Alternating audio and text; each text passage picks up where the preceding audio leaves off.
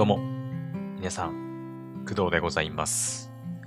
本日は2022年の10月29日、土曜日でございます。現在の時刻は朝の7時30分ジャストです。はい。おはようございます。そうだよね。昨日の配信聞いてもらえましたかね。はい。あらかじめ宣言というかね、言ってたように、昨日の夜8時半から、ラジオトークの方で、ポポさんと、またね、アニメのお話させてもらいました。はい。非常に楽しい1時間半でした。うん。またね、今週、入ったばっかりの、新しいアニメとか、うん。今週入ったっていうか、先週の時にはまだ見れてなかったやつって言えばいいのかなとかね、うん、の話したりとか、あとはなんか、秋アニメの話じゃなくて、全然関係ない、映画の話、うん、ソードアートオンラインの映画の話したりとか、はい。くだらじでは、昨日の朝の配信で、昨日の夕方にね、映画を見るっていう風に宣言していて、はい。実は何の映画を見たのかっていうのはまだ言ってはいないんですけど、昨日の配信の中で、ソードアートオンラインの、プログレッシブ、星なき夜のアリアだったっけな、うん、を、視聴したよっていう、ね、話を、昨日の配信の中でしてますんで、はい。良ければ気になる方はね、ぜひ聞いてみてほしいなと思います。はい。で、リスナーさんもね、何人か来ていただいて、コメントもたくさんしてもらってね、私が見る予定だった映画について、これ面白いよとか、うん、教えてもらったんで、来月になったらね、また UNEXT ポイントの、執行期限が迫ってくるんで、1000円くらいかな、うん、1000ポイントぐらいが、多分ね、また執行期限が迫ってくるんで、だからまた、ね、映画2本ぐらい、うん、見れるんじゃないかなと思ってますんで、11月は11月でまた時間を見つけて、UNEXT ポイントを消費しながらね、うん、昨日言った映画を視聴しようかなと思っております。はい。ね、UNEXT でね、映画ね、視聴しようと思うと、3日間ですね、72時間レンタルで、だいたい550円とか、600円とか、ちょっと高いと700円くらいになるかな。うん。映画の場合は、有料で1話1話お金がかかる作品なんかについてはね、ちょっと割高なんであんまりお勧めしないんですけど、1話ね、220円とかが、多いかな。税込みなのかな ?220 円っていうのは200円だけど、税込みの 10% がかかって220円なのかな。おそらく。だいたいだから660円とか、770円とか、そんなようなところが多いから、おそらく消費税の多分ね、10円単位の料金だと思うんだけど、うん、基本はだからその500円とか600円、700円ぐらいだと思うんだけど、そこに 10% の消費税が多分加わって、10円、660円、550円、770円みたいな感じで多分加わってるんだと思います。はい。どちらにせよ UNEXT ポイントは消費しないと、期限が切れて、お金をただ捨てることになっちゃうんで、はい。それだけはね、ちょっと避けたいんでね、必ず消費するようにはしたいなと思っております。はい。前はね、漫画を買ったりとかしてたんだけど、最近はなんか、なんだろうな。漫画もね、買ってもね、やっぱね、2回目読んだりすることはあんまりないんで、私。一度読んだらもうそのままっていう感じで。はい。物理的にね、コミックス買って家に置いてあるわけじゃないから、場所取るわけでもないんだけど、やっぱりなんか、ね、デジタルとはいえ、買った状態のまま、ストレージの中に眠らせておくのもね、なんかもったいないなと思って、だったら映画ね、見ちゃおうかなと思いまして。はい。映画だったらさ、やっぱりこう、レンタルではあるんだけど、残らないからね。レンタルだから残らないは残らないんだけど、やっぱ、アニメを見た、その思い出というか、体験というか、記憶っていうのは、やっぱりこう、ずっと残り続けるからさ、それで言うと漫画もそうなんだけど、なんかアニメね、結構見てないのも溜まってたし、映画で消費しちゃってもいいかなということで、今回、ね、ちょっと映画 SAO を見てみたんですけど、まあでも良かったね、すごい。うん。まあなんか改めてね、SAO のプログレッシブについて感想を言うことも、うん、どうしようかな。まあ、昨日結構言ったんだよね。実は。ポポさんとの配信の中で結構ね、そのプログレッシブに関する話は結構したので、まあなんか改めてやる必要あるかなっていうね、ところではあるんだけど、うん。一応ね、昨日の配信の中で喋るつもりは全然なかったんですけど、まあなんかたまたま映画の話にね、なんかなって、なんでだっけな。うん。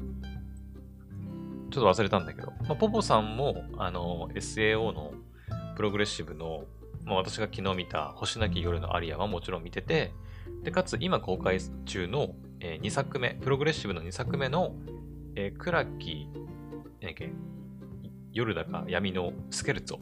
うん。もう、映画館でね、見てたっていうことなんで、まあ、結構話が盛り上がってね、うん。はい、ちょっといろいろ話しているので、はい。まあ、どうしようかな。迷うね。うん。まあ、ちょっと気が向いたらって、それやらないやつやんって思われるかもしれないけど。うん。まあ、他にもね、ちょっとアニメの、ね、お話ししたいこととか、まあ、結構あるので、まあ、ちょっと他になんかネタがないなーってなったら、ちょっと改めてね、クドラジでも喋ってもいいかなとは思ってます。はい。もしね、どうしても気になるっていう人は、ぜひ、ポポさんとの、ラジオトークのね、ライブ配信聞いてもらいたいんですね。はい。あ、そうだ。ね。で、昨日やってみてなんですけど、その、前回の配信で、ここがちょっとダメだったなっていうところあったじゃないですか。二つかな。まず一つが、私のオーディオインターフェースなのか、スマホの影響なのかわからないんですけど、ポポさんのね、声が途中でなんかこう、ノイズが入って聞こえなくなるっていう現象。うん。あれはね、まあ、ラジオトークだけじゃなくて、スマホを使ってね、ヘブ版をゲーム実況してるときもね、結構実は起きてるんですよね。うん。だから、おそらくスマホのせいかなと。うん。他のね、パソコンとかゲームしてるときは、もちろんオーディオインターフェース使ってるんだけど、一切影響ないんで、多分スマホの何らかの、干渉というか、うん。で、多分ね、発生してると思うんですけど、昨日はね、それは起きなかったね。うん。そこは良かったと思います。はい。ただ、もう一つの方の、私の声が小さいっていう問題についてなんですけど、ね、昨日の配信のアーカイブ聞いてもらうとわかるんですけど、やっぱり私の声ちっちゃいね。昨日の配信も、開始してから10分くらいは、マイクのね、音量調整で結構時間取られてしまったんですけど、うん。前回の配信も踏まえて、ちょっとちっちゃいから音上げようねってなって、音上げたんだけど、それでもやっぱりちっちゃいね。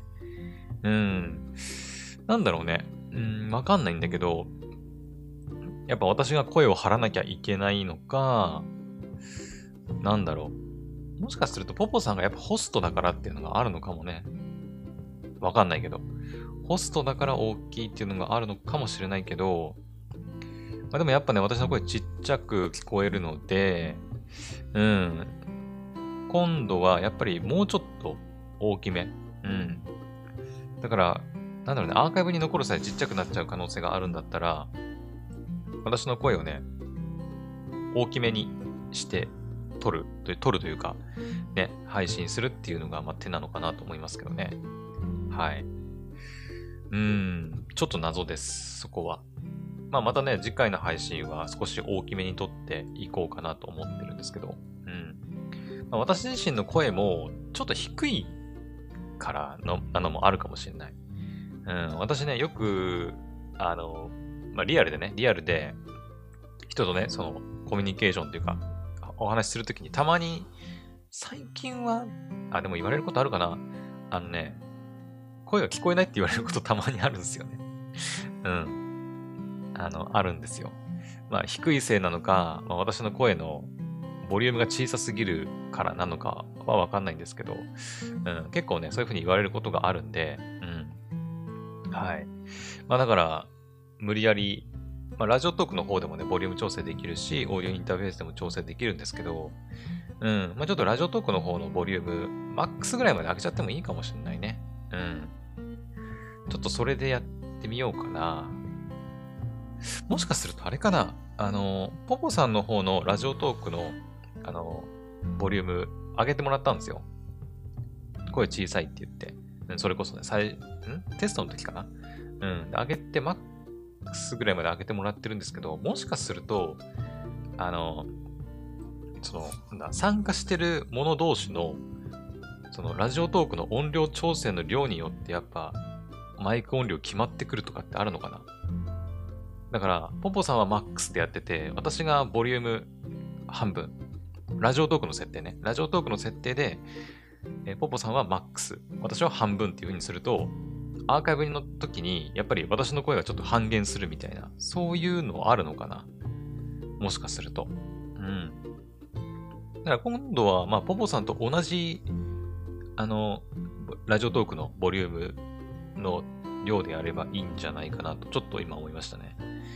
ポポさんがマックスでやってるんだったら、私もラジオトークのボリュームをマックスにして、やるとか、かな。だと、だっていけると思うんですけどね。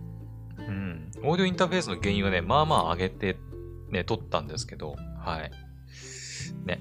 なので、ちょっとまた次回ね、はい。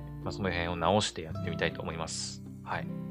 だからね、今週のアーカイブね、ちょっと、また私の声聞きにくいと思うんですけど、今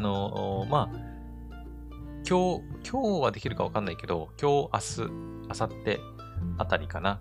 ポッドキャストの方で、ポポさんが編集してくれたものが、はい、上がると思いますので、そちらの方がね、やっぱね、編集加えてあるんで、ボリュームの調整とか、はい、ありますんで、そちらの方が聞きやすいかなと思いますから、ぜひそちらの方聞いてもらえたらいいんじゃないかなと思います。はい。というわけで、昨日のね、配信来てくれた方、はい、アーカイブを聞いてくれた方、ありがとうございました。はい。来週はね、金曜日ではなく、11月、何日だっけな。11月のね、来週木曜日なんですよ。やるのが。ポポさんが確かね、土日金土、ちょっとね、用事があるとのことだったんで、木曜日だったかな？木曜日の3日、11月3日木曜日の夜8時半からね、はい、ちょっと、はい、配信をやろうかなと思ってますんで、1日ちょっと早めにやりますんで、ちょっとお間違いのないようにね、はい、またね、遊びに来てくれると嬉しいかなと思います。はい。というわけで、昨日のラジオトークに関するお話でございました。はい。で、今回の本題なんですけど、はい、ラジオトークに関する話は別に本題ではなくて、本日、2022年10月29日なんですけど、皆さん、この日何の日か知ってますか？唐突ですけど。この日が何の日というよりかは、2022年10月の29日が、とある、アニバーサリーの日なんですよ。わかりますか？もしかしたら勘のいい人はわかってるかもしれない。っていうか、タイトルにも多分書いてるから、もうわかってると思うんだけど、はい。実はですね、サイバーエージェントが提供する、スマホっていうか、ブラウザゲームっていうのかな？の、ガールフレンド、仮がですね、本日、なんと、10周年を迎えました。おめでとうございます。はい。パチパチパチパチパチ。はい。というわけで、皆さん、ガールフレンド仮ってゲーム知ってるかな？もう10周年っていうことなんで、それこそ始まったのは2012年ですよね。私としては正直、まだやってたんだっていうね。ぶっちゃけるとまだやってたんだっていう、感想っていうか、なんですけど、はい。私ですね、このガールフレンド仮の結構初期の方のプレイヤーでして、2012年からリリースされていったんですけど、私がやり始めたのは多分2013年ぐらいからですかね。私2013年に、大学入ってるんですよ。で、私、大学をね、1年間浪人してから入ってますんで、2012年はね、まさに、大学大学浪人っていうのやから、うん、その大学に入るために、まあ、勉強してた年ですね。懐かしいね。なんかすげえ、なんかつい最近のような気もするんだけど、うん。はい。まあ1年間、でもね、私にとってはね、2012年は正直、あまりいい年ではなかったんだよね、実は。はい。言ったことあるかわかんないけど、私一度ね、まあ大学というか、うん、なんていうかな、入ったんだけど、ちょっと辞めてというか入ってすらいないんだけど、うん。まあ、なんだろうな、一回合格したところに行こうとしたんだけど、ちょっとあまりにも厳しすぎて辞めて、で、それで、まあ、1年間浪人して、また大学に入り直すっていうことをね、まあ、2012年やってたんだけど、だから個人的には2012年は、正直二度とやりたくない年なんだけど、うん。私の人生の中でも結構、辛かった1年間だったかな。うん。正直その1年間は二度とやりたくないっていうレベルで、うん。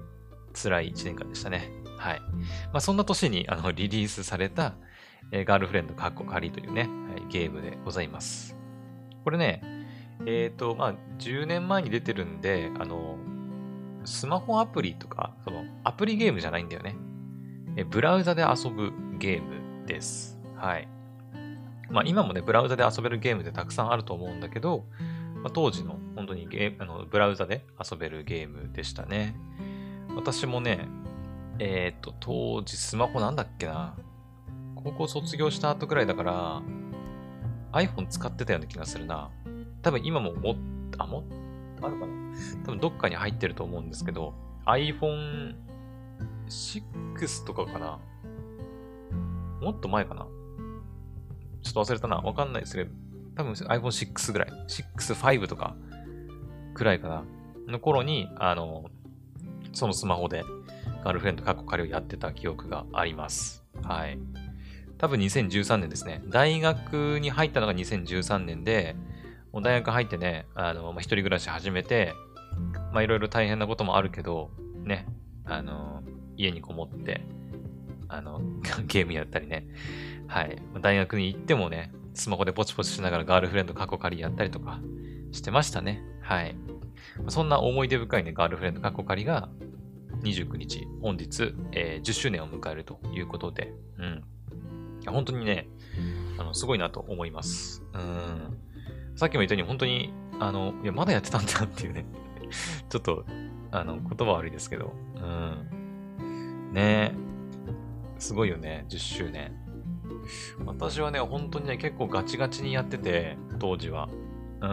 もう、課金はしてなかったね。課金はね、今も、あんまりやんないですけど、当時からあんまり課金とかはするタイプではなくて、うん、全部無課金ではやってたんだけど、はい、無課金でやりつつ、頑張ってましたよ。イベントとかがあって、そのイベントとかで、その上位何位以内に入るともらえる、その、女の子のカードみたいな。そう。ね、カードが、なんていうのかな。まあ、今もそうかな、でも、アプリゲームって。まあ、ヘブ版もそうだけど、まあ、カードというか、そのヘブ版ではスタイルっていう形式ですけど、まあ、ガールフレンドもそんなような感じで、まあ、女の子のイラストが書いてある、まあ、カードみたいなものがね、いっぱいこう手に入って、でそれをこうレベルアップさせたりとか、同じやつを組み合わせて、なんか、なんていうの、レベル上限解放じゃないけど、うん、みたいなことをして、なんかね、悪い男をね、やっつけるみたいな。変な男がやってくるんだよね。ちょっと忘れたけど。うん。なんかムキムキのね、不細工な男がね、こう敵としてやってくるんだけど、それを、可愛い女の子たちで、こうパーティーみたいなの組んで、なんかやっつけるみたいな、そういうゲームだった気がします。はい。で、そうだ、当時さ、2012年の冬とかじゃなかったかな。めっちゃ CM やってたんだよね。うん。どんな CM だったかな。佐藤さとみさんが、なんかキャラクターの名前なんだっけな、椎名ここみちゃんだったかな。椎名ここみ、あ、ですね。椎名ここみちゃんっていうね、キャラクターを佐藤さとみさんがまあ、演じているんですけど、その椎名心美ちゃんが CM に出てて、ガールフレンドかっこ仮、検索みたいな、なんかそういうね、CM が確か当時ね、やってたんだよ。めちゃくちゃやってて、うん、検索ってやつね。まあ、当時、それが珍しかったのかどうか覚えてないんだけど、うん、でもすごく印象に残ってますね。はい。まあ、それを見てね、私も、まあ、当時まだ2012年はね、大学受験終わってなかったから、すぐには遊べなかったけど、大学入ってからね、うん、やっと遊べたっていう感じで、はい、もうずっと遊んでましたね。うん。いやー、今どういう風になってんだろうね。もうわかんない。大学の間ずっとやってたわけではなくて、途中でね、1年、2年ぐらいやって、ちょっと飽きちゃってやめちゃったっていうのもあるんだけど、うん。ちょっと待って。ガールフレンドカッコ仮って、今アプリもあるの？嘘？マジで？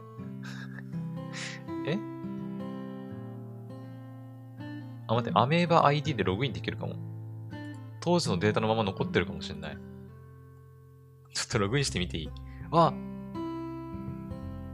いけるかもしれない。ちょっと今ね、ガールフレンド過去仮のね、君の声が僕を強くするっていうね、ページを開いてるんですけど、これ、学校いけるかも。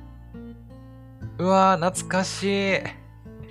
今、パソコンのブラウザでね、ちょっとプレイしてるんだけど、10周年アニバーサリーが出てきました。懐かしいな。村上文夫ちゃんだっけ、これ。これからもあなたと共に。佐藤里奈さんと、あれ、村上文夫ちゃんの声優さん誰だっけ？確か村上文夫ちゃんだった気がする。待って待って。あ、名塚さんだそう。名塚さんがやってて。あれ、この子誰だっけ？名前忘れちゃった。小倉優衣さんじゃなかったかな、声優さん。違ったっけ？キャラクターもね、もう結構忘れちゃってるね。あ、ちょっと待って、音声出てきちゃったな。まあいいや。ちょっとここは飛ばしますか。はい、普通にログインできました。アメーバ ID を、まあ、捨てたりしてなければ、入れるみたいですね。うわ、懐かしい。何年ぶりだ？ 7、8 年ぶりぐらいじゃないか。本当に。うん。もっとかな？懐かしい。はい。というわけで、皆さんもね、まだね、全然、ガールフレンドやってるみたいなんで、うん。まあ、10周年ですからね。うん。今ね、キャラクター一覧なんかも、まあ、サイトでちょっと見てるんですけど、大半はね、あ、見たことあるなっていうキャラクターなんですけど、やっぱ何人かちらほらね、あれ、こんなキャラクターいたっけっていうね。うん。キャラも何人かいるんで、うん。そうそうそう。なんだっけな。そう、西洋学園っていうね、その学校に、いる、まあ、女の子たちなんですけど、他のね、学校のメンバー、桜花院高校かなとか、あとは、小生高校かな、うん。とか、まあ、他のね、高校のメンバーなんかも何人かいたりして、はい。なんか見たことないなってキャラクターが何人かいますね。うん。うわ、マジか。これログインしちゃったらやりたくなっちゃうパターンかな。やばいかな。ね。ガールフレンド過去借りる。実況してる人いんのかな？ちょっと待って。ちょっと調べてみる。実況とかありなのかわかんないけど。フレンド過去借りる。実況してる人いる。まあ、実況というか、実況とはまた違うのかな。でもやってるっちゃやってる。うん。一応動画は出てきますね。YouTube とかでね。わ、懐かしい。歴代のガールフレンド過去からの CM を集めてみた。8年前の動画とかね。うん。そうそう。新春キャンペーンとかって言って、各ね、その季節ごとに、まあ、よくあると思うんだけど、こういうソシャゲだとね、例えば、春なら、なんかそういう、なんだ、着物じゃない、なんていうの、着物じゃなくて、なんつうんだけど、振り袖みたいな、振り袖あるじゃないですか。なんか、ね、年末年始は女の子たちが、ひらひらした、なんていうんだ、あれ、和服着てさ、なんか、初詣行ったりとかする。うん。まあ、そういう新衣装が出たりとか、まあ、夏だったら水着だったりとか、まあ、秋だったらそれこそ、なんだ、ハロウィンの仮装したり、冬はサンタクロースの仮装したりみたいな感じで、まあそういうね、季節ごとのイベントが結構あるんですけど、まあそういう時にね、よく CM で、うん、最近はもう全然見てないですけど、CM。見てないですけど、もう当時はね、もう季節ごとにもう CM 流れてて、うん、検索ってやってましたよ。懐かしい、本当に。うん。ね。まあ、どうだろう。ゲームとしてはね、ストーリーを楽しむというよりは、やっぱり女の子との、あれ、なんか個別ストーリーとかあったんだっけ、これ。いや、わかんないな。覚えてないな。何を楽しむんだったっけな、このゲーム。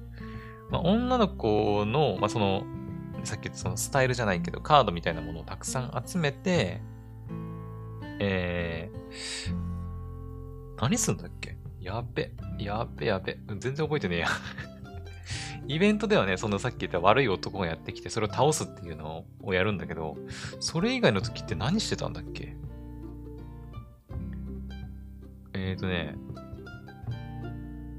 あ、そういえばガールフレンド過去借りって音ゲーもあるんだよね。そうそうそう。私ね、曲持ってますね。多分。確か。うん、曲データだけどね、CD は持ってないんだけど、曲データだけは持ってます。はい。昔 CD をレンタルして多分、取り込んだんじゃないかな。確か。そうそうそう。早見さんがね、歌ってるんですよ。風町はるかさん、はるかちゃんだったかな。確か。っていうキャラクターがいて、早見さんがね、声をやってるんですけど、バンドをやってるんですよね、この子は。うん。他にもなんかボーカルだけじゃなくて、もちろんバンドだからね、ギターとかなんかいた気がするんですけど、はい、そのキャラクターの中でバンドを組んでて、でボーカルが早見さん演じる風町はるかちゃんが担当されていて、でその曲、っていうかアニメもあったんじゃない？ガールフレンドかっかりで、そういえば違ったっけ？あれ？ガールフレンド、そうだよね、やっぱそうだよ、アニメあるじゃん。わ、懐かしい。アニメもね、全部見ましたよ。見た。ガールフレンド過去借り、2014年だってアニメ。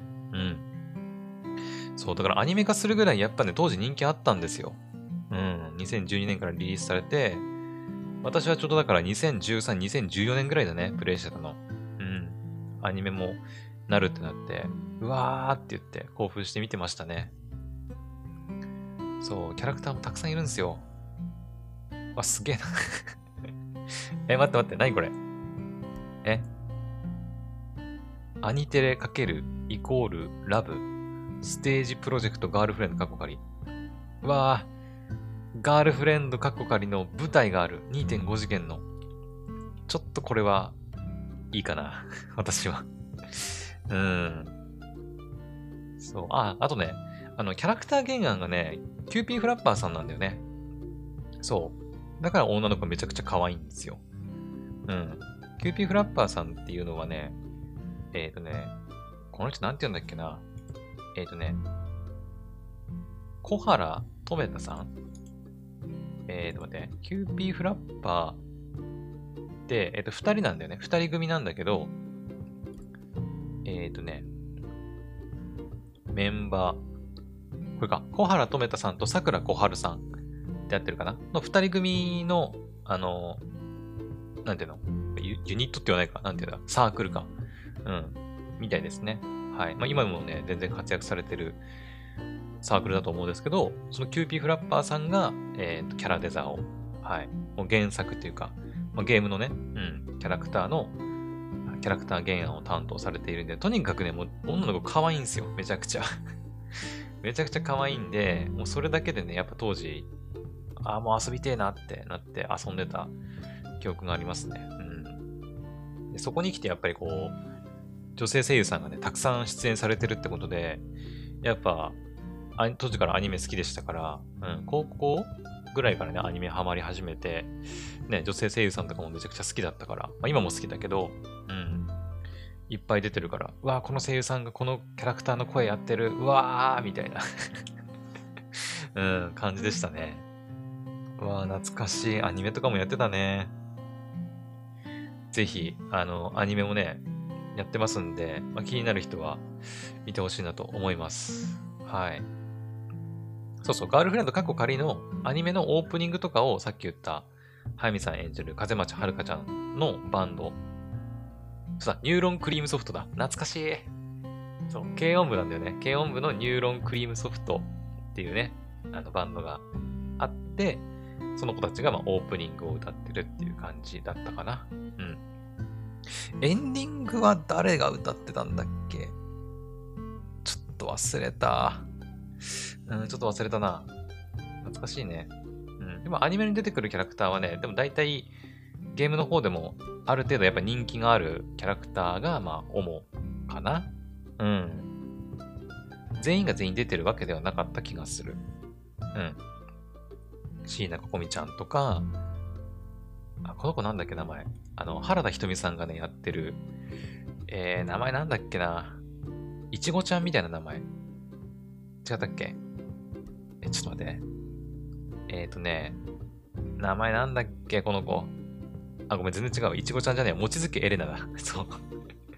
原田ひとみさんがね、声優でやってるんですけど、まあ、この子はね、原田ひとみさんの、要素をね、まあ、だいぶ、継承しているというか、うん。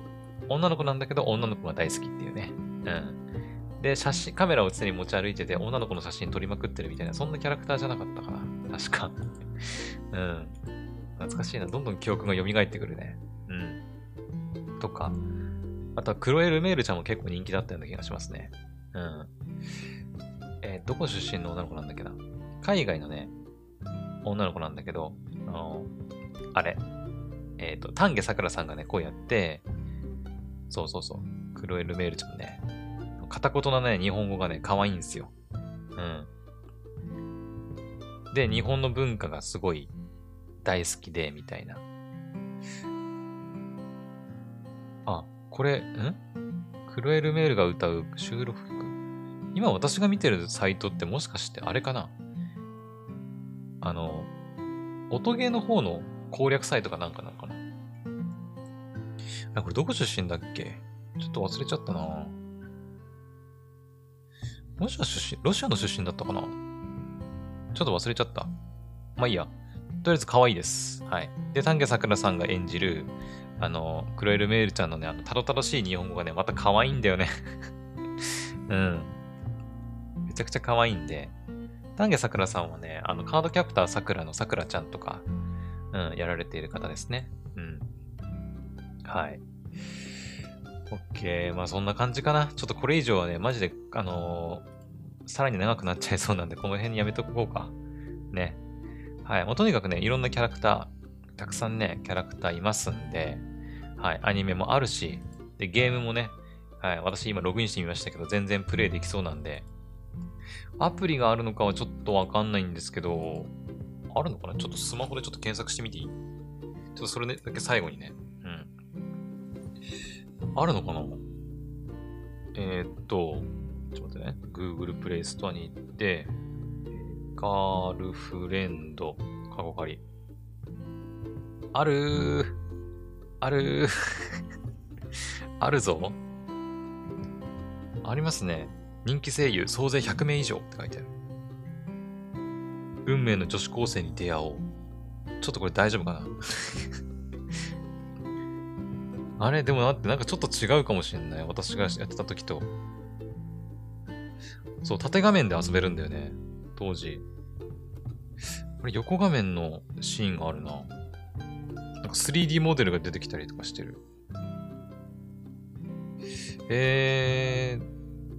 どうしようかな。ちょっと実況でもやってみるこれ。あ、でもこれ18歳以上対象のゲームになってる。そういうちょっとエロい要素はないはずなんだけどね。まあでもただ女の子とやっぱイチャイチャしたりする。イチャイチャっていうか、そういうのを楽しむゲームだからなのかな。SAOストーリー。学園を舞台に個性豊かな女子高生と出会い、ライバルたちと数々のバトルや試練に挑んだり、ストーリーやデートを楽しんだりできるゲーム。人気イラストレーター、キューピーフラッパーさんがキャラクター原画を担当。透明感のある爽やかなイラストにも見応えがあると。ゲームの基本的な流れ、西欧ストーリー。あ、ライブ 2D で可愛く動くガールたち。へぇ。じゃあやっぱアメーバで、ウェブ、てかブラウザでやってるガールフレンドとこれ別物なのかな。SAOストーリー、投稿。女の子と出会ったり好感度が上がったり、女の子にタッチできて可愛い声を聞けることもある。ライバル男子とバトル。エール、進展。へぇ。これ、アメーバのその、アカウントでログインすればデータ引き継いだりできんのかな。ちょっと7、8年ぶりぐらいにちょっとやってみても面白いかもしれないね。